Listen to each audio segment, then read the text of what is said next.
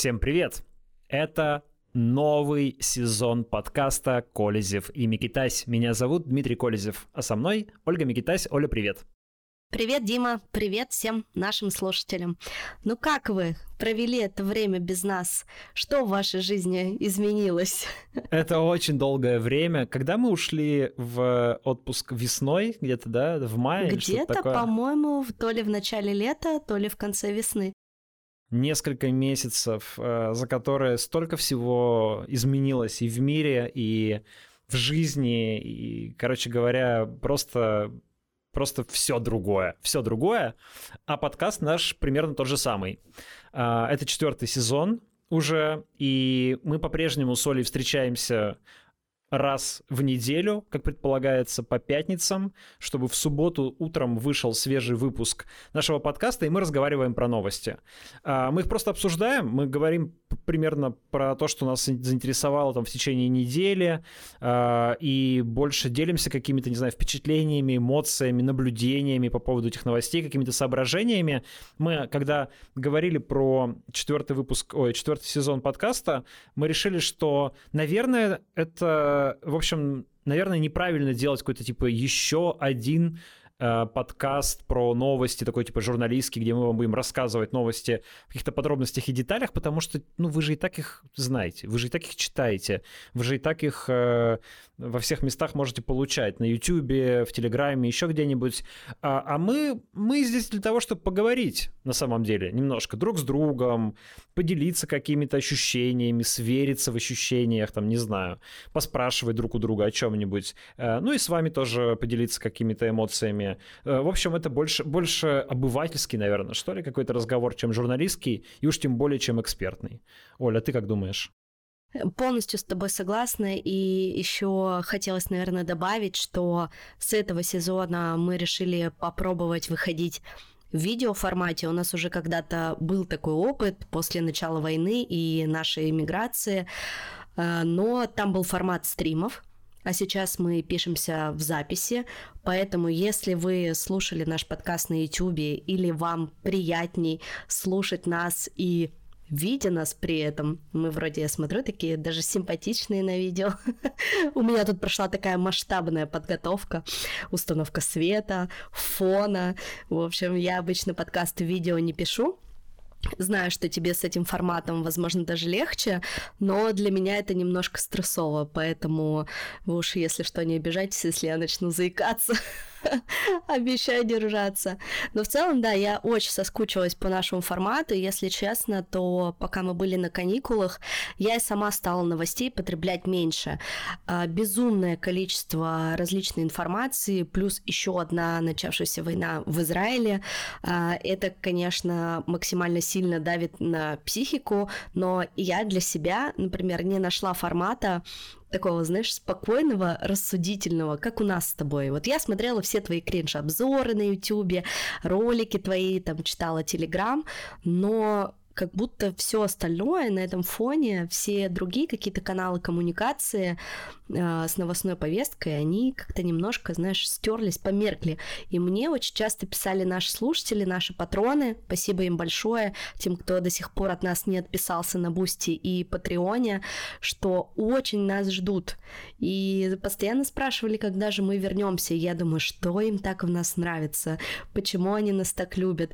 Но мне кажется, что мы с тобой привносим такого немножко не кринжа, знаешь, не тревоги, а какого-то спокойствия такого, благодаря своим житейским разговорам, каким-то личным историям, которые, конечно, так или иначе бывают э, в подкасте и э, появляются во время наших разговоров даже на какие-то самые ужасные темы.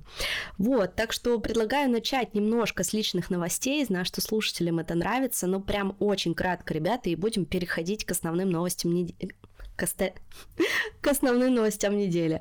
А, ну да, что, мы еще, мы, еще, мы еще решили меньше монтировать, поэтому а, всякие наши оговорки будут оставаться в подкасте, так что а, так что не, а, не удивляйтесь. Ой, ничего себе, я поднял только что руку, а, и камера считала это и подняла мне действительно руку в зуме. Ну, то есть, э, видишь, у меня рука поднята в зуме? Вау! До вот чего до чего техника дошла. Да, это если так сделать, опа, вот это да, я, оказывается, могу здесь смайлики показать. Извините, извините, отвлеклись немножко.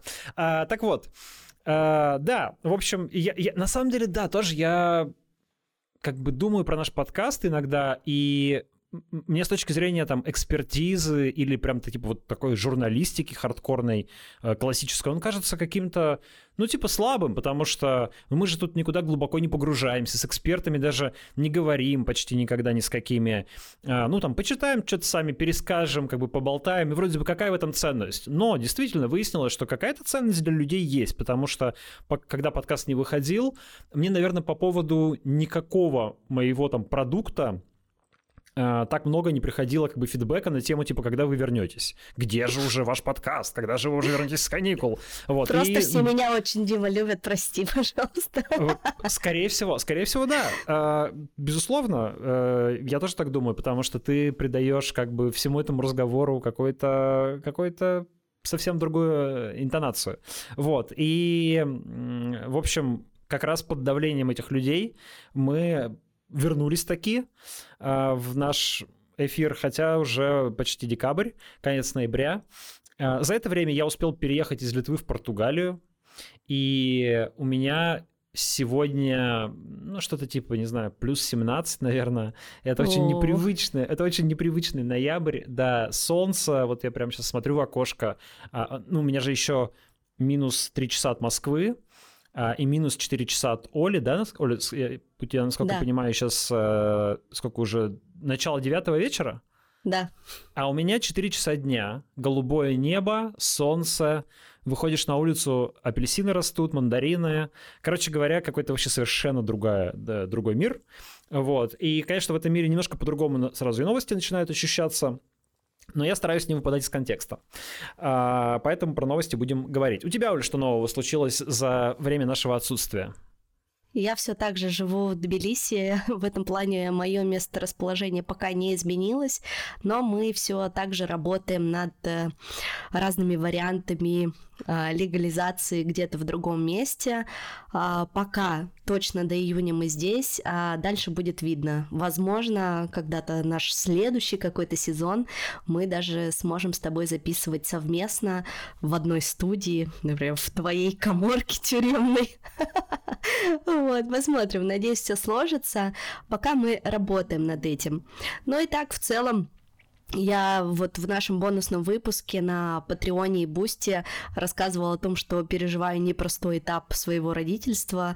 Моя дочь стала резко, неожиданно подростком, и, если честно, то мы тут все немножко э, в постоянном стрессе из-за школы, из-за поведения, и это какой-то уже совершенно новый уровень родительства. Вот ты говорил в бонусном выпуске о том, как ты счастлив быть родителем младенца, сколько это прикольных, классных эмоций.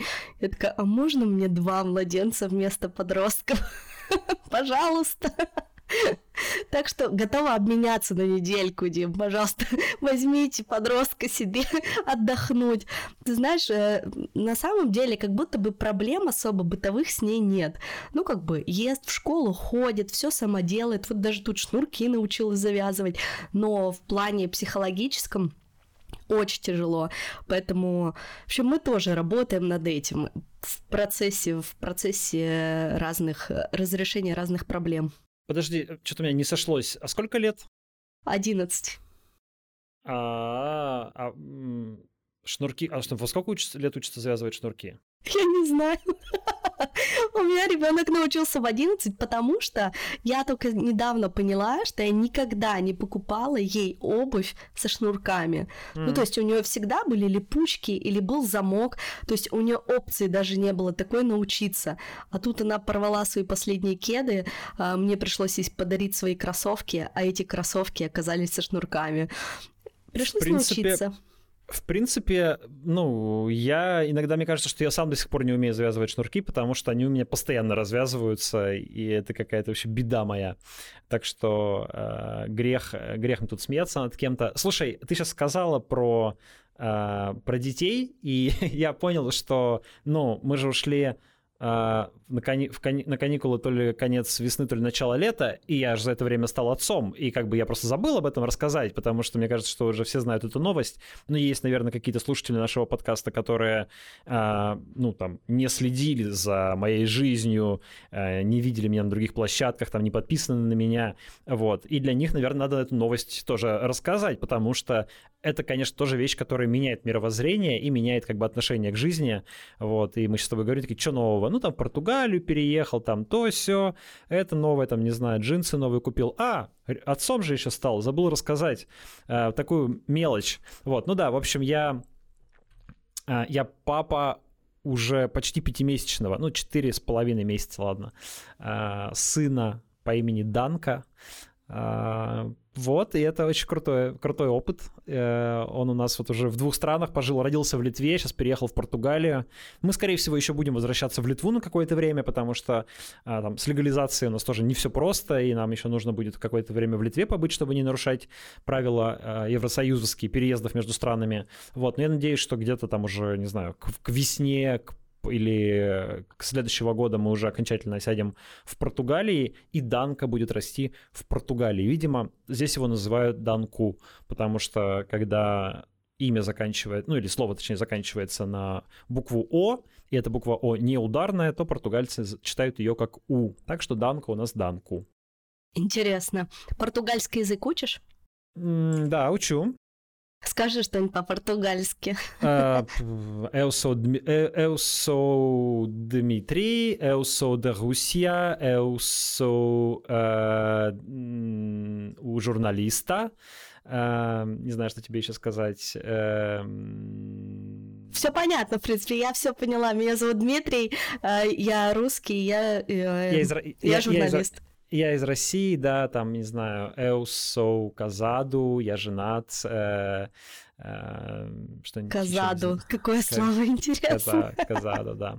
Казаду. Ну, Каза — это дом, а Казаду, соответственно, это вот какой-то, видимо, такой mm-hmm. домашний, семейный. На самом деле, э, ты права в том, что очень много корней, слов в языке, португальском языке, которые латинские, и поэтому они похожи на какие-то слова в английском, там, или иногда даже в русском. И язык довольно простой на письме, особенно на чтении. Ты даже не зная португальского языка, можешь взглянуть на какой-то португальский текст и понять в нем, ну, я думаю, где-то до четверти слов. Вот. А это тебе дает уже примерное представление то, о чем этот текст. И это, конечно, сильно упрощает чтение текстов. А, но вот э, на слух нужно приноровиться это воспринимать. И португальцы довольно трепетно относятся к своему языку, хотя в Португалии считается сильное английское влияние, британская, но вот здесь особенно в глубинке, а мы живем как бы возле Лиссабона, но не в самом Лиссабоне, а в пригороде. И здесь очень много людей не говорят по-английски, и некоторые из них а, прям настаивают на том, что нужно говорить на португальском. Вот я вчера ходил в местный муниципалитет получать справку, и там женщина говорила по-английски, но она мне прям прочитала нотацию, что типа надо поговорить по-португальски, вы вообще-то в Португалию приехали, и вот, пожалуйста, вот будьте любезны, мы вам тут не обязаны знать английский язык, а, говорите, пожалуйста, на нашем языке. Говорю, так я тут живу три недели. А, ну, женщина после этого немножко смягчилась, как бы и помогла мне во всем, но в целом, да, португальцы э, хотят, чтобы ты учил их язык. Вот в Литве такого не было. Там как бы литовцы, ты говоришь по-английски или по-русски, тебя понимают, и окей. Литовцы не сильно э, переживают, что кто-то не говорит по-литовски, а португальцы прям переживают. Поэтому, и не только поэтому, но учим, короче говоря. Так как собираемся здесь жить продолжительное время, то, конечно, учим язык. Ну что, будем переходить к нашим новостям, но сначала небольшое объявление для наших слушателей и зрителей. А, у нас есть Boosty и Patreon, да, Boosty для российских карт, Patreon для иностранных карт. Вы можете там на нас подписаться, чтобы поддерживать наш подкаст и слушать выпуски уже в пятницу вечером, а не в субботу утром, как все остальные. И также мы хотим предложить прикольный бонус для наших подписчиков и попросить их присылать нам каждому нашему эфиру, каждой нашей записи вопросы. И мы будем в формате Блица отвечать на них, выбирать несколько и отвечать на них в конце каждого нашего выпуска. Вот, так что, пожалуйста, подписывайтесь, присылайте свои вопросы.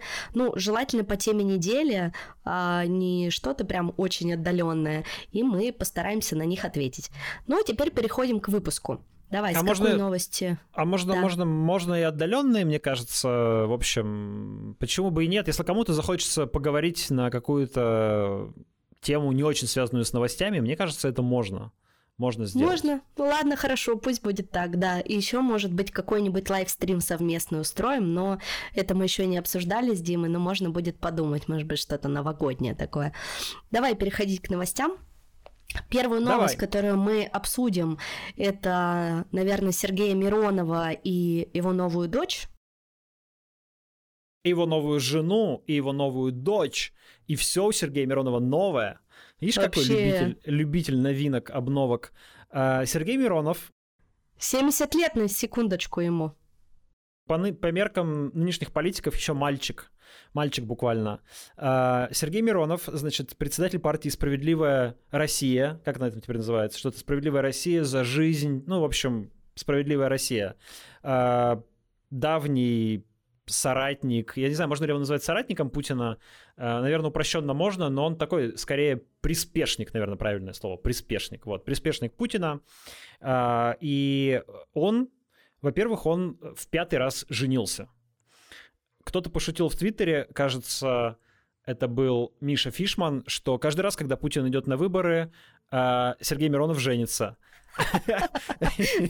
Смешно. Я подумал, да, это точно. У него пятая жена, э, ей, по-моему, 55 лет. Это какая-то там помощница его коллеги по государственной... Э, или там по Совету Федерации, не помню. Короче, как, э, она работала помощницей кого-то из его коллег в политических структурах. Ну и вот, видимо, как-то сошелся с ней Сергей Михайлович, взял ее в жены, и незадолго до того, как они расписались, это произошло сравнительно недавно, а, ну, уже, видимо, жили вместе, эта женщина э, съездила в Херсон, который тогда, на тот момент, был оккупирован российскими войсками еще.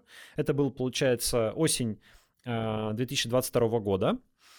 Э, и она приехала в Херсонский дом ребенка. Об этом рассказала издание «Важные истории» совместно с BBC. И там, в общем, она усыновила, точнее, забрала оттуда девочку. Э, девочку отвезла ее в Москву. Там этой девочке поменяли имя, а, ну, девочке 10 месяцев, то есть понятно, что там у нее самой ни, ничего не спрашивали, и это ребенок без какой-либо субъектности. В общем, ей там поменяли имя, она была... А... Маргаритой стала Марга... Мариной. Марга... Да, Маргарита стала Мариной, ну, соответственно, поменяли и фамилию, она стала э, Мирон... Мариной Мироновой. Э, и ей даже поменяли место рождения. Там была Украина, а сделали, записали Подольск. Вот, то есть, как бы, в принципе, девочка вырастет и выяснится, что она, ну, она будет считать себя, вероятно, россиянкой, москвичкой э, и дочкой Сергея Миронова. Я не знаю, там, собирается ли он ей рассказывать про то, что она приемная дочка, собирается ли он что-то рассказывать про ее Э, происхождения и вообще в преклонном возрасте человек, не знаю, доживет ли он до тех лет, когда ребенку что-то можно будет такое рассказывать, но э, тем не менее, вот, такой, вот такая история, вот такой эпизод. И э, как бы что тут вызывает дискуссию и обсуждение?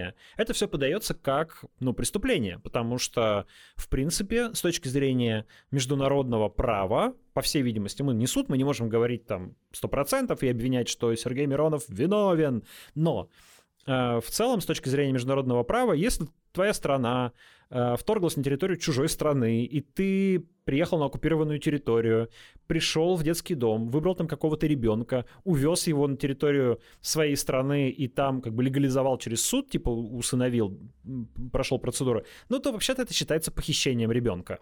И, в принципе, примерно за организацию вот таких вот действий, как мы помним, Владимир Путин объявлен в розыск Международным уголовным судом. А, и Мария Львова-Белова, которая уполномоченная по правам ребенка, которая помогала ему в организации этой деятельности, она сама тоже усыновила украинского ребенка и вместе с ним попала под э, ордер этого уголовного суда и тоже в розыск попала. Соответственно, и Сергей Миронов сейчас, по всей видимости, тоже может попасть в розыск э, Гаагского суда, потому что он примерно то же самое сделал. Это с одной стороны. Но с другой стороны... Ну э, да, все... можно я тут еще добавлю? Но ты знаешь, что интересно, что, во-первых, это первый вообще известный случай, а, когда произошло усыновление, а второе – это то, что сама э, Мария Львова-Белова говорила, причем неоднократно, что россияне не могут усыновлять детей с оккупированных территорий, то есть дети могут попадать только под опеку. но они не могут быть усыновлены. А сама она взяла под опеку, да? Сама она под опеку взяла, да. Mm. Ну вот, а Сергея Миронова каким-то образом, как я понял, удалось усыновить. А, каким-то образом. Вот. И это одна сторона медали. В общем, что все это может трактоваться как международное военное преступление, похищение ребенка.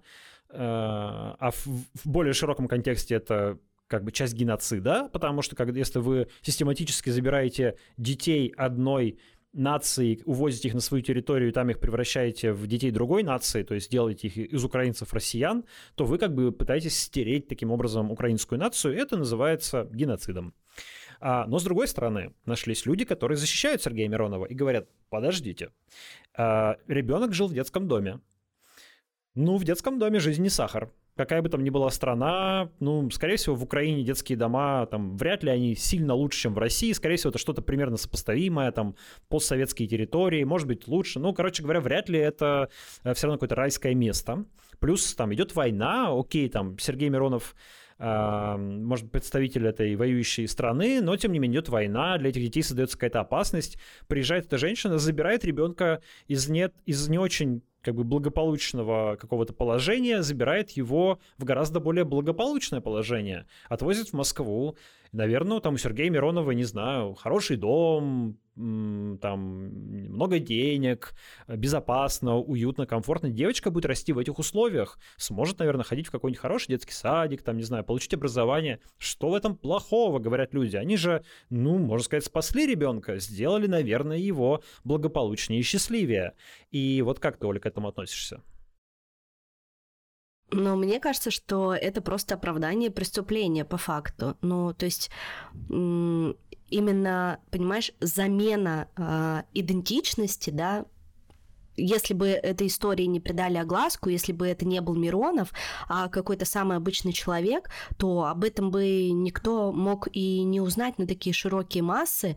И получилось, что, правда, как ты говорил в начале, а, взяли ребенка, поменяли ему национальность, поменяли ему место жительства, имя, фамилию, и он же может вообще никогда не узнать о том, что на самом деле он украинец, что он родился в Украине, что там его родственники. Кстати, у этой девочки есть родственники в Украине, как оказалось осталась, да, то есть у нее... Э, у нее есть биологическая, биологическая мама даже, просто эта мама лишена родительских прав. Да, а отец у нее погиб. Ну, в общем, я считаю, что я абсолютно не оправдываю тех людей, которые говорят, что вот так ей будет там хорошо. Блин, но эту девочку точно так же могли усыновить, удочерить, да, как правильно, и в той же самой Украине и дать ей тоже хорошие условия для жизни, как э, для ребенка, да, у нее тоже могли быть там родители. Но из-за того, что Россия вторглась в Украину, и, блин, Миронов приехал туда со своей женой, точнее, его жена туда приехала и забрала этого ребенка, переписав ему полностью всю судьбу, ну, это уже из разряда какого-то реально кринжа и тянет точно на суд в Гааге. Ну, с точки зрения девочки, это как бы без разницы. То есть она никогда не будет знать, что она там была... Ее, у нее не то, чтобы отобрали, знаешь, украинскую идентичность. У нее, мне кажется, нет никакой идентичности в 10-месячном возрасте, но ребенок себя не идентифицирует ни с какой нацией. А, то есть это не то, чтобы его, понимаешь, сделали ее... То есть ее сделали юридически из украинки россиянкой, но при этом а, никакого насилия над личностью здесь, я думаю, не происходило. Ну, ну в данный месяцев. момент. Но когда она подрастет, ну, по сути, это и есть. Ну, что, что когда она Но, подрастет... А так, как это, а так как эта история публичная, то, скорее всего, как бы она будет знать об этом. Ну, вероятно, да, но когда она подрастет, что ты имеешь в виду? Что она будет знать, что у нее украинская кровь, типа, а ее да, ну, ну что... как, а, как она будет смотреть вот на, реально на этого Миронова, если он еще доживет до того времени, и на свою маму, которые такое сделали? Ну, я не знаю. Ну, не знаю, может, с благодарностью будет смотреть. Типа, спасибо, что вы меня вытащили из детского дома, нет? Ну, все зависит, конечно, от того, какие мозги промоет, но... Ну, я не знаю, мне кажется, зависит от того, какие они родители. Если они вдруг будут любящие и заботливые родители. Сергей Миронов, конечно, полное политическое ничтожество и никаких хороших эмоций не вызывает, но вдруг он будет любить эту девочку. И, смотри, мужику 70 лет, а женщине 55, они не могут иметь детей, скорее всего, да, по биологическим причинам. Ну, вероятнее всего, я думаю, просто в силу возраста. Им хочется как-то скрепить свою любовь. Они удочеряют этого ребенка, э, и маленький нюанс. Этот ребенок с оккупированной территории, из чужой страны. Вот что смущает как бы в этой ситуации. То есть так-то все было бы хорошо. Вот, но вдруг они будут ее любить, вдруг они позаботиться о ней, сделать ее счастливым человеком, кто знает. Может быть, с точки зрения этой девочки действительно все сложится хорошо. Но мне все равно кажется, конечно, что это э, чудовищно, потому что ну, как бы, окей, есть судьба конкретной девочки, и мы не знаем, как она сложится. Может, хорошо, а может и плохо. Может, они не будут ее любить. Может, Сергей Миронов сделал это, чтобы Путину понравится. Типа, вот, смотрите, я тоже поучаствовал в военном преступлении, у меня тоже украинский ребенок теперь. А мы не знаем, сколько еще семей так сделало. Может, это вообще какая-то, э, так сказать, элитная мода, да, теперь усыновлять украинских детей. Вот там путинское окружение как-нибудь массово это делает, чтобы продемонстрировать ему свою лояльность. С них станется. Так вот, а, но при этом, ну, как бы по самой сути это дикая ситуация, когда твоя страна куда-то вторгается, ты приезжаешь на оккупированную территорию, выбираешь себе ребеночка, говоришь, о, это мне понравилось, и забираешь его. Ну так не может быть, это, это похищение ребенка. Это не знаю.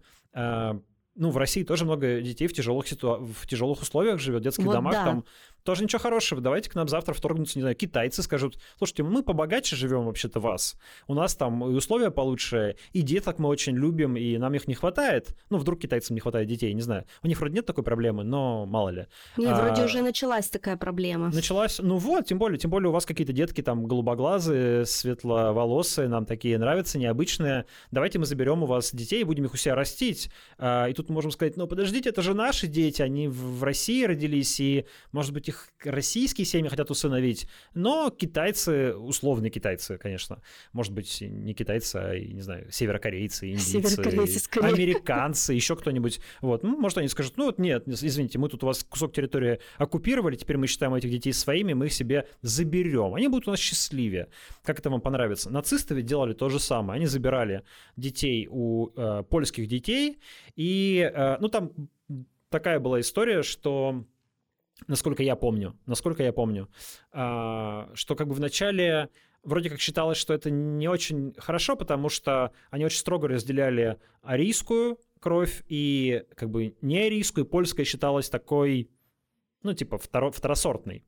Вот. А, и вроде считалось не очень хорошо забирать польских детей. Но потом, когда шла война, и уже явно стало сильно не хватать там мужчин, солдат а, и так далее, в общем, появилась какая-то мысль, что можно взять польского ребенка, правильно его типа воспитать в арийской семье, и он как бы таким образом ариизируется. И это было довольно массовое явление. Вот они этих детей себе забирали, пытались их воспитать из них хороших немцев, правильных.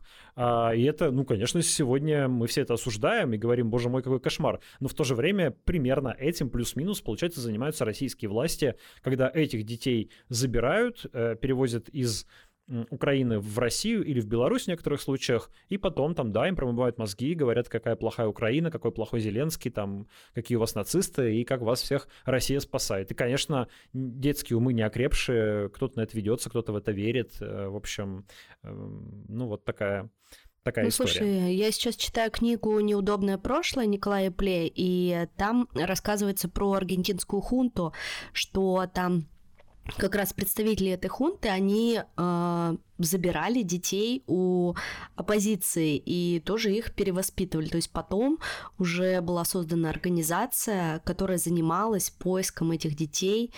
Э, боюсь ошибиться, сейчас что-то клуб матерей или матери мира, как-то так она называется.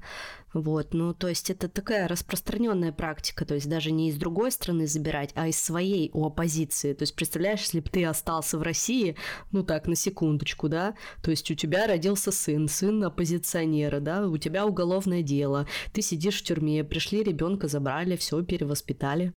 А российское государство, в принципе, этим, ну, оно не то чтобы этим систематически занимается, но оно систематически этим запугивает. То есть э, довольно часто люди, которые с какими-то политическими делами сталкиваются, они э, их запугивают э, в том смысле, что мы заберем ваших детей, лишим вас родительских прав, если вот вы там не будете, не знаю, не признаете вину или что-нибудь такое.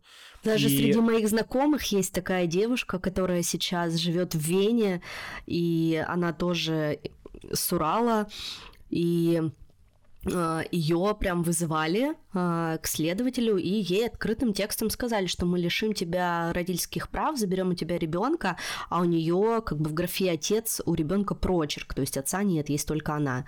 И она буквально там в течение нескольких дней собрала чемоданчики и вместе с дочкой уехала. Ну вот, да я тоже знаю такого человека, э, Оксаны Пановой, когда было уголовное дело, и оно расследовалось в России, ей тоже угрожали тем, что заберут у нее ребенка. Тоже это, ну, то есть это было еще сколько там, больше 10 лет назад. Тогда это активно использовалось, сейчас активно используется, к сожалению, это в такой очень распространенный инструмент. Ну, ну для, моя эмиграция, мне кажется, тоже отчасти с этим, с этим связана, потому что я прекрасно понимала, что если начнут заводить уголовные дела и так далее, то э, у меня заберут детей, и там фиг чего добьешься, даже при том, что у них есть э, живой родитель второй. Ну, то есть... Да-да-да. Но, блин, конечно, надо сказать, что вот вообще все эти родительско детские темы, ты их не можешь ощутить, пока у тебя нет своего ребенка. То есть, когда у тебя появляется ребенок, и ты на своем опыте чувствуешь, что такое родительская любовь с твоей стороны, а, это ведь какая-то штука, которую, мне кажется, невозможно объяснить словами, да, то есть ты только можешь ее как бы понять, когда она у тебя есть. Когда у тебя ребенок появляется, ты понимаешь, а, вот как это. Это а... просто твое слабое звено становится, понимаешь? Я ну, помню абсолютно. даже Илья Яшин в каком-то интервью говорил, а, что вот у меня как бы сознательно нет семьи, а, нет э, ребенка, нет жены, ну потому что я знаю, что это было бы моим слабым местом, что я бы не был вот тем, кем я являюсь сейчас, если бы у меня была семья, да, и государство а, могло бы этим манипулировать. Да, если честно, ну, чуть-чуть странная позиция, там, при всем уважении к Илье Яшину, естественно, но там куча людей это не мешает э, быть довольно сильными и несгибаемыми, там, тому же Навальному, например, а, или Карамурзе, у них есть дети. Ну, а, у них вот... уже довольно-таки взрослые дети, а Илья Яшин, ну, да. он довольно-таки молодой. Ну, да, ну окей, да. Ну, то есть я тоже, конечно, не представляю, там, не знаю, вот если бы сейчас... Я иногда думаю об этом, если бы сейчас меня разделили с Данка, например, да, то есть там, не знаю, вот посадили бы в тюрьму, и э, насколько... Ну, то есть, когда я раньше думал про тюрьму, я думал, что там, ну окей, там страшно, не знаю, могут бить, пытать, там как-то там тебя запугивать. Это как бы страшно, но это все типа переносимо.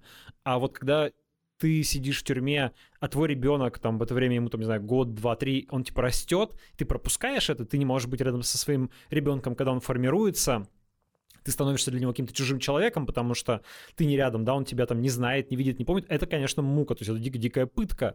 И я, э, ну, мне стали, так скажем, понятнее люди, как, что иногда они ломаются в тюрьме, а, не потому, что там им себя жалко, да, или не потому, что они вот э, там слишком испугались, а часто, думаю, происходит потому, что они хотят быть со своими детьми рядом. Это очень мощный, конечно, такой фактор воздействия, вот, э, и да, да. А, давай к следующей теме тоже про детей перейдем, к абортам. У нас... Э, про детей. Ну, что, про детей? А что, не про детей, что ли? Про... Окей, Это давай. ровно про про детей тема. А, ну, наверное, все слышат, что последние недели у нас тут а, оживление тема, а, оживилась тема запрета абортов, пока в такой, а, в такой интерпретации, что типа давайте запретим аборты в частных клиниках, пока это так формально подается, но при этом а, там РПЦ и всякие общественники уже активно докручивают. Ну, то есть, как бы их риторика такая, что аборты вообще надо запретить, что это вообще страшнейший грех, что даже, например, если женщину изнасиловали, то все равно, дескать, аборт делать нельзя, потому что, как говори, сказал тут один священник, а изнасил... а, нет, аборт это более страшный грех, чем изнасилование, поэтому уж будь добра, э, этого ребенка выноси и роди, если тебя им наградил насильник. Вот такие угу. вот, э, так, так, такой вот взгляд на эти вещи у Русской Православной Церкви, ну, точнее, у некоторых ее представителей. Вот, короче, ну, я вот так... сейчас смотрю, вообще вся риторика, понимаешь, настроена на том, что как бы а, вот это везде а, так уж э, прям ярко выражено, что женщины должны рожать, что женщины должны там заниматься домом и семьей, а, что зачем им вообще высшее образование, ты слышал, да, это я даже не, не Маргарита, запомнила Маргарита Павлова, фамилию. да Челябинская да, да, да, да, да. сенаторка. Так вот, хочется спросить, а ты каким образом вообще сенаторкой стала? Понимаешь, если ты предлагаешь всем женщинам сидеть дома а, и варить борщи, рожать детей, ну, блин, come on. Но она, она была ведущей на 31-м канале в Челябинске. А, Наверное, высшее образование получила. Ну, слушай, у нее такое высшее образование, э, социолог, психолог в культурной сфере. То есть я ни в коем случае не хочу обидеть социологов и психологов, особенно в культурной сфере, но я подозреваю, что в ее случае это могло быть такое образование, знаешь, которое получают как бы для галочки. И вот э, мне кажется, что он немножко так на своем примере судит э, женщин, типа, а что они там стремятся к какому-то высшему образованию? Вот, думает она, училась я на этого социолога, психолога в культурной сфере, что это мне дало? Да ничего не дало. То есть она за счет другого там как-то выехала, не знаю, ну, ладно, не буду наговаривать на человека, вообще она а, часть своей политической идентичности, это мы сейчас говорим вот про этого сенатора Маргариту Павлову, которая сказала, что женщин не нужно ориентировать на получение высшего образования, пусть лучше детей рожают. Она часть своей политической, в том числе идентичности, выстроила на том, что у нее а, девочка, дочка с а, синдромом, с аутическим расстройством. Вот, и э, она, как бы, ну, про эту девочку много рассказывала, вот про то, как она там ее воспитывает, и всякие э, поддерживала инициативы или создавала инициативы по поддержке родителей, у которых дети с расстройствами аутического спектра или по поддержке этих детей. И, в общем, это, конечно, довольно, ну, хорошая круто. инициатива. И хорошая инициатива, да. Я, я читал даже, прочитал пару ее интервью после того, как она с этим выступила.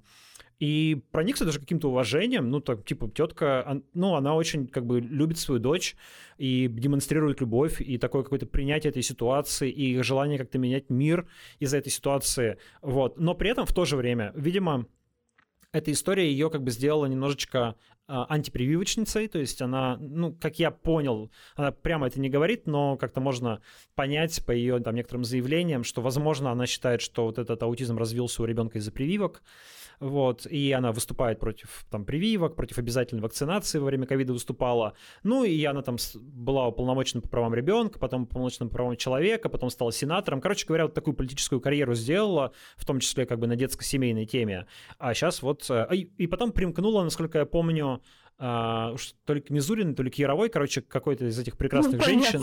Компания да. так себе, конечно. Да, да, да, да, да. И стала вот там продвигать все вот эти вот мракобесные всякие инициативы, и теперь, э, ну, продолжает этим заниматься. Губернатор Юревич, который ее в свое время вывел в люди, в политику, он уже лет, наверное, 6, мне кажется, в розыске вообще сам где-то находится далеко за пределами Российской Федерации. Кстати, хороший, неплохой мужик а, Юревич, вот, но самого его как-то выкинули оттуда. А она вот осталась. Ну, что-то мы отвлеклись. Аборты. Мы же хотели поговорить про аборты. Да, но, кстати, вот уже, например, на данный момент мы пишем наш выпуск 24 ноября, от проведения абортов полностью или частично отказались уже частные клиники в нескольких областях, в Курской, в Челябинской, в Татарстане, в аннексированном Крыму, в Мордовии, в Тверской области.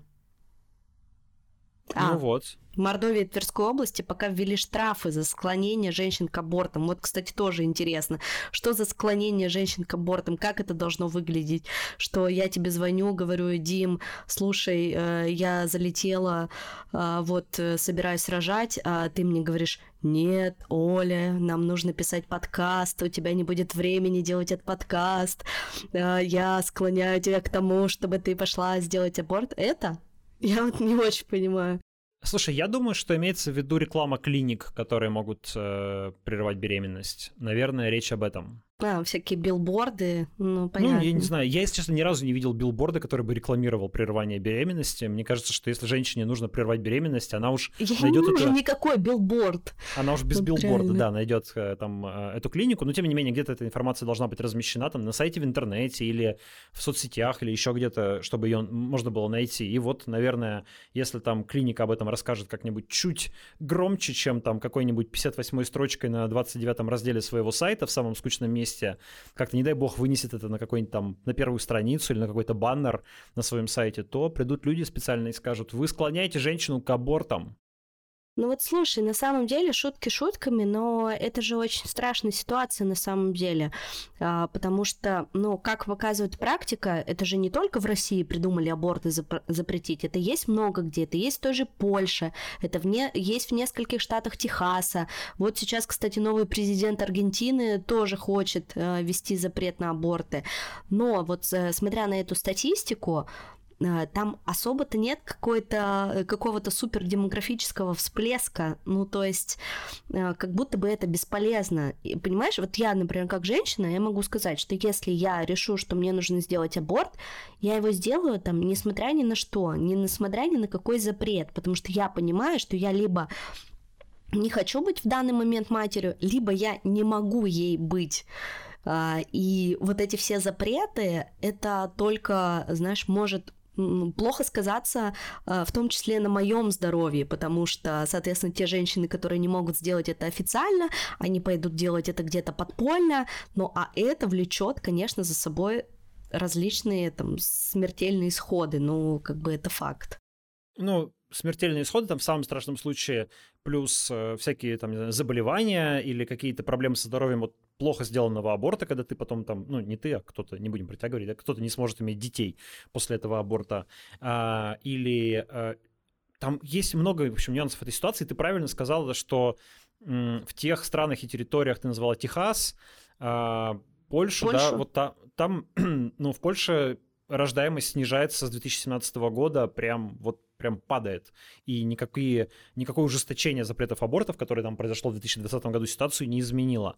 В Техасе они запретили аборты, и там немножко э, на 3% выросла рождаемость, но одновременно очень сильно выросла на 12, по-моему, процентов или на 11,5 материнская смертность, а младенческая смертность, потому что, э, ну, как бы некоторые аборты же еще ну, многие аборты происходят по медицинским показателям, показаниям, и если э, аборты запрещены, то появляется какое-то число женщин, которым даже если сделано исключение для абортов по медицинским показаниям, то им врачи отказываются делать эти аборты, потому что какие-нибудь пограничные случаи, и они говорят, что ну здесь вот не ясно, может быть, вам все-таки можно рожать, а выясняется, что ребенок там с патологиями или какие-то очень, ну там у матери какое-то сложное, сложное ситуация, там, не знаю, физиологическая, анатомическая или еще какая-то, и в итоге увеличиваются риски для, и, соответственно, увеличивается количество умерших матерей и детей.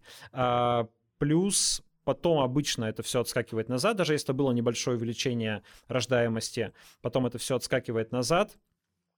Ну, в общем, вся статистика абортов а, как бы история же длинная, большая, статистика накоплена. Даже в нашей стране, она, кстати, в свое время была передовой, потому что Советский Союз в 1920 году а, разрешил аборты, первый в мире.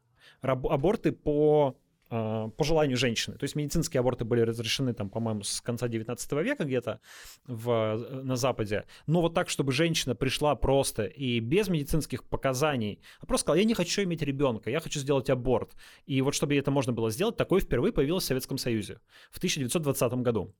А, но, а, по-моему, до 24 года просуществовало, и потом они стали эту лавочку прикрывать, и прикрывали ее, прикрывали, и к 36 году закрыли полностью, когда Сталин сказал, что извините, наши, мы строим коммунизм, нам, нужно, нам нужны э, новые люди, вот, так что, пожалуйста, будьте добры, рожайте. И вот э, как раз тогда, там статистика тоже, в 1936 году запретили аборты, и сначала рождаемость, э, количество абортов пошло вниз, а потом оно все равно снова стало идти вверх, потому что э, женщины стали там какими-то правдами, неправдами получать справки о том, что у них медицинские показания для абортов, делать подпольные аборты, выросли, опять же, материнская смертность и младенческая смертность, и выросли, что очень страшно, э, где-то убийства.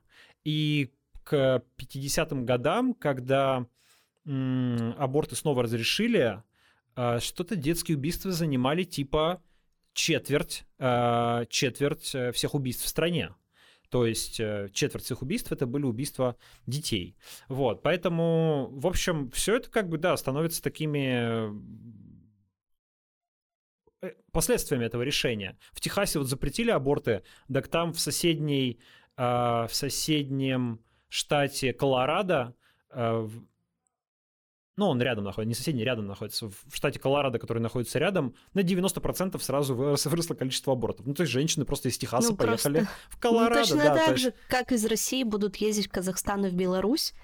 Казахстан, да, и куда-нибудь, например, Киргизстан, я не знаю, где-нибудь, где будут э, разрешены аборты, ну, я, вот ты женщина, не знаю, скажи мне, мне тоже кажется, что если тебе очень не нужен этот ребенок, ты всеми правдами и неправдами э, будешь от него избавляться. И по истории это прекрасно известно, даже когда у женщин не было вот этого абортного туризма, когда они не могли съездить куда-то, они там себя травили фосфором, мышьяком, кололи себе плод какой-нибудь там спицы или что-нибудь такое. Угу. А, вся, всякие жуткие истории совершенно. Есть э, там некоторые прям, ну, какие-то легенды есть городские, что типа в военных городках женщины а, использовали учебные катапульты для летчиков, чтобы а, создать перегрузку и чтобы плод оторвался от стенок матки, и это вызывало выкидыш вот, с кровотечением. Ну, короче, ну, как бы жесть, Господи. да? Ну, то есть, Если я... наши слушатели, вы еще с нами, многие я жму наш... вам вашу руку.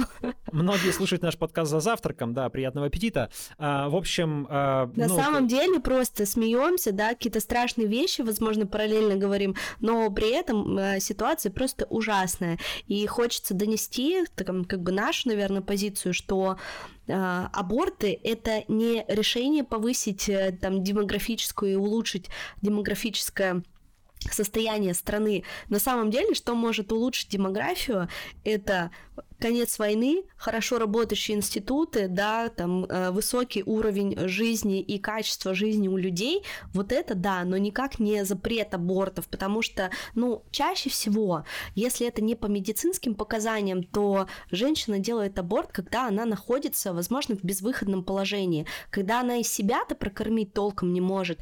И какой еще ребенок? Ну, типа, а возможно, ты только родила, да, и, и случайно забеременела во второй раз, а тебя бросил муж, там и так далее, у тебя нет помощи, там родственников, родителей. Ситуации бывают разные, да, и как бы жизнь не сахар. На женщину вообще так-то очень большая нагрузка по жизни ложится. То есть ты и матерью должна быть, и классной женой, там и работать, и быть красивой, и все на свете. То есть просто должна, должна, должна. А еще ты не должна делать аборт. Ну, как бы, ну, по-моему, это не ок. Да, это все поддается обычно под таким типа морализаторским соусом, типа это убийство, как вы можете убивать детей. Но это говорят те же люди, которые на войну людей отправляют, э, убивать других людей, умирать самим, как бы на это им пофиг, а вот детей убивать нельзя, вы что? А, мне кажется, что это все прикрывает, ну, обычно тут, тут такой конфликт случается как бы личного и государственного. То есть есть личное решение, личный интерес женщины, заводить или иметь или не иметь ребенка и до какого-то периода, ну вот принято в российском законодательстве, и так принято во, в целом во многих развитых странах мира, что до 22 недели, то есть до того момента, когда ребенок теоретически может жить уже отдельно от э, матери, если она его родит э, раньше срока, до этого момента ребенок считается частью тела матери, и мать может сама распоряжаться своим телом как угодно. Вот она может от этого, ребенка избавиться. А, ну, а защитники, э, противники абортов говорят, что нет, вот там чуть ли не с момента зачатия ребенок это тоже живое существо, поэтому а, будь добра, рожай. Но за этим будь добра, рожай все время как бы чувствуется интерес государства, потому что рожай для чего? Нам нужны люди, нам нужны трудовые ресурсы, нам нужны солдаты, нам нужно понимать демографию, а то у нас страна, значит, будет слабой, развалится. Такая. Да, возможно, возможно, вам это все нужно, но это вот э, выбор между интересами конкретной личности и интересами государства я всегда за интересы конкретной личности. Мне кажется, когда вопрос стоит о каком-то конкре- о, о конкретном человеке, точнее, о множестве людей и их счастье, их выборе, и о счастье этих детей, между прочим, тоже, потому что ребенок, которого там родит женщина, которой этот ребенок не нужен, и э, у нее там нет денег, ушел муж, и она вообще не хочет этого ребенка, вряд ли это будет счастливый ребенок, да, и вырастет какой-нибудь потом э, невротик с, с, очень, с, с очень тяжелым э, характером. Пускай лучше через 5 лет эта женщина родит нормального, нормально родит э, ребенка, когда этого действительно захочется. И все будут от этого счастливее. Может, она потом еще тогда и второго, и третьего родит, если все будет хорошо. Вот, и как раз все будет лучше. Так что, э, вот, я всегда как бы за индивидуальное счастье лично, и за индивидуальные интересы, а не за коллективные, и за государственные. Мне, если честно, в целом там наплевать на государство, ну, если сравнивать его с интересами конкретно конкретных людей. Ну да, тут как раз вот пока ты говорил, мне наша первая новость у меня всплыла где-то в голове, да, про эту девочку Маргариту, которую установила семья Сергея Миронова. Да, вот тоже отца нет, отец умер, мать лишили родительских прав, там ребенку 10 месяцев, он, блин, в детдоме оказался. Ну тоже, знаешь, так себе судьба. И зная уровень вообще детдомов, да, ну, тоже я, ты об этом говорил в самом начале, то есть я не думаю, что в Украине они очень сильно отличаются. Да, да и в целом везде, мне кажется, по всему миру, где дом так себе место для того, чтобы там расти и вообще жить. Ну, поэтому вот еще что может увеличиться как раз, если разрешат аборты, это количество тех детей, которые будут вынуждены расти в детских домах, а то, как у нас устроены э, вот эти институты детских домов, ну, это обнять и плакать на самом деле. То есть получается, что человек из, из этого детского дома, когда он вырос, э, у него совершенно нет никакой адаптационной программы, то есть он не адаптивен к этому миру. То же самое, что сейчас вот эти люди, которые возвращаются с войны, с ПТСР, а, нет никакой программы, которая бы их готовила к нормальной жизни в стране среди других людей. И получается, что эти люди с ПТСР, да, мы, я постоянно читаю новости, я постоянно в новостной повестке, и я бесконечно э, вижу эти ужасные вещи, когда там какой-то чувак там вернулся с войны, сидел во дворе, кинул гранату, ну и там то, зарезал там кого-нибудь, еще что-то, но нет никакой политики. И э, с детскими домами точно так же. То есть получается получается, что человек выходит из детского дома, и он э, к этому миру не приспособлен совершенно. Ну, да. Ну, по- по-разному, конечно. Там есть детом, детомовцы очень даже приспособленные, потому что как раз детские дома выучили их как бы выживанию, вот, и они выживают-то в мире лучше. Но, конечно, ребенок, который рос без родителей, даже если у него были там самые лучшие воспитатели, нянечки, был прекрасный детский дом, все равно, конечно, это, насколько я, по крайней мере, понимаю психо... мнение психологов, это все равно как бы травмированный ребенок. А, это не значит, что он плохой там или какой-то не такой, но это, в общем, человек, которому, ну, потребуется помощь психологическая, скорее всего, и, конечно, а, таких детей, таких людей жалко. А, и вот ты сказала про возвращающихся с войны. Это еще одна тема, которую мы хотели обсудить. У нас же тут целая череда а, новостей про каких-то просто зверских преступников, которых пожа... пожаловали, которых помиловали. Да, а, и ты знаешь, известно уже за как минимум... в войне о 17 случаях я сегодня прочитала. 17 случаев, когда Путин лично вот своей ручечкой э, поставил свою подпись на бумажке, чтобы помиловать реально жутких преступников, не каких-то политзаключенных, а реально убийц, насильников, которые э, душили людей, которые перемалывали их в мясорубке, сжигали, расчленяли и так далее. Ну, то есть, что это? Так просто, чтобы было какое-то понимание, да, что это вот тот самый человек, который вот э, развязал эту войну, и он отпра- поставит свою подпись и отправляет этих людей на войну. Они-то выживают, возвращаются обратно и снова живут. Да, вот э, три истории, которые в последнее время потрясли. Это, во-первых, э, Владислав Канюс, убийца Веры Пехтелевой. Кто не помнит, 2019, э, кажется, год.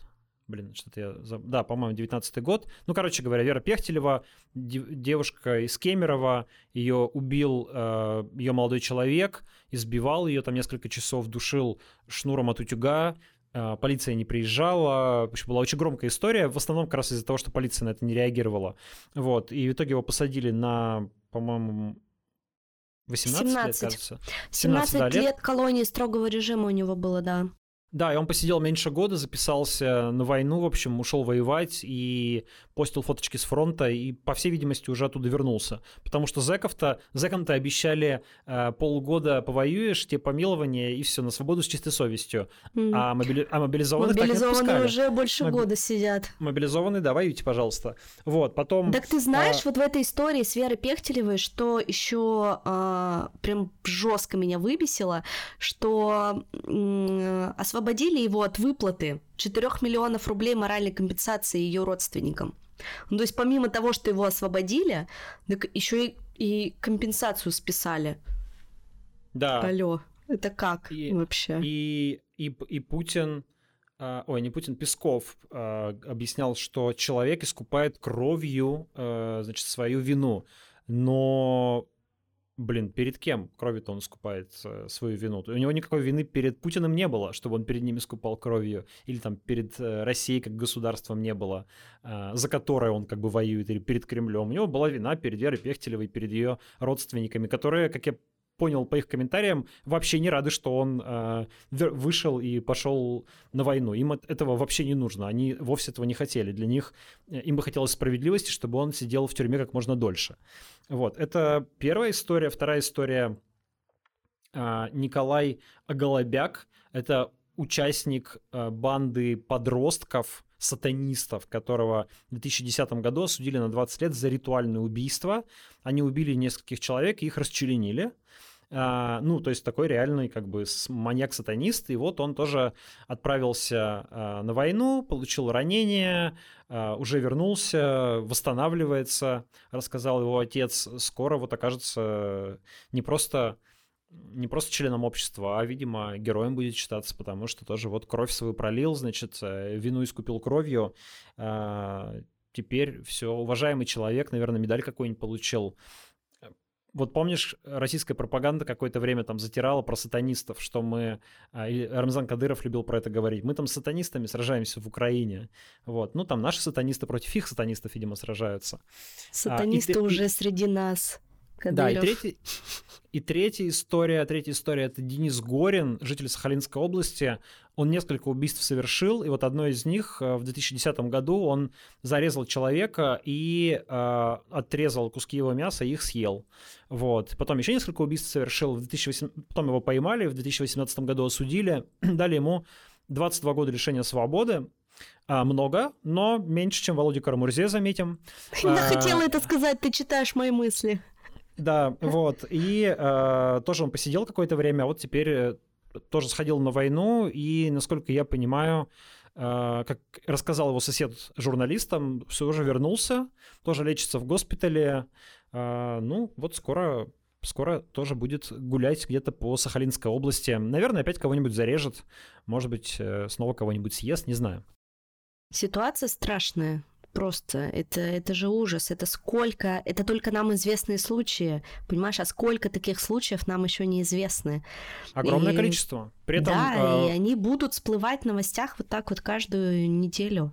Да, смотри, там вышли же десятки тысяч людей из тюрем, э, и погибли десятки тысяч, но там тысячи, или, скорее всего, и, там, больше десяти тысяч, это те, кто вернулся в обычную мирную жизнь, а, с, во-первых, ПТСР, во-вторых, с ощущением того, что как бы... Безнаказанности? Типа, да, безнаказанности. Ну, типа, можно как-то очень страшно что-то совершить, а потом как-то вот это вот как-то из этого выскочить, понимаешь? То есть вот вроде ты вот убил человека, ну, представляешь, не знаю, там тебя посадили в тюрьму, 20 лет тебе сидеть, а через годик ты выходишь, там, повоевал, там, кого-то поубивал в Украине, как бы уже Еще легально. денег, наверное, получил за это. Де- денег, да, получил, вот, возвращаешься такой, думаешь, ха, а жизнь-то, оказывается, неплохая штука, как-то я из всего этого выкрутился. И что этого человека, вот какой у него поведенческая вот, схема должна в голове формироваться. Плюс у него боевой опыт, а, ну вот это как бы все вместе, и, и, и да, и этих людей достаточно много, видимо, и это то, что очень как я понимаю, не нравится российским гражданам. То есть как-то с войной они с далекой готовы мириться, а вот э, с тем, что где-то рядом с ними теперь ходят всякие эти маньяки, убийцы и так далее, а ведь туда отправлялись в основном осужденные именно за тяжкие преступления, потому что ну, если ты там немножко поворовал, тебе сидеть там 5 лет, ты, скорее всего, на войну не поедешь, потому что, э, ну, посидишь там 2-3 года, не знаю, сколько тебе осталось, и выйдешь, да, то есть какой смысл рисковать жизнью на войне? Туда часто уходили как раз те, у кого большие длинные сроки за какие-то очень тяжкие серьезные преступления, которым имело смысл рисковать, чтобы не проводить там в тюрьме 15-20 лет. Ну вот, соответственно, эти люди теперь и... Друзья, теперь ваши соседи, возможно. Это кошмар, но самое, знаешь, что ужасное, что вербовка-то она продолжается. Вот буквально в своем телеграм-канале пару дней назад э, Илья Яшин писал, что у них в колонии, где он находится, также была вербовка, и его даже вызывали туда. Ну, ему предлагали, есть... да, ему предлагали. Ну, то есть что?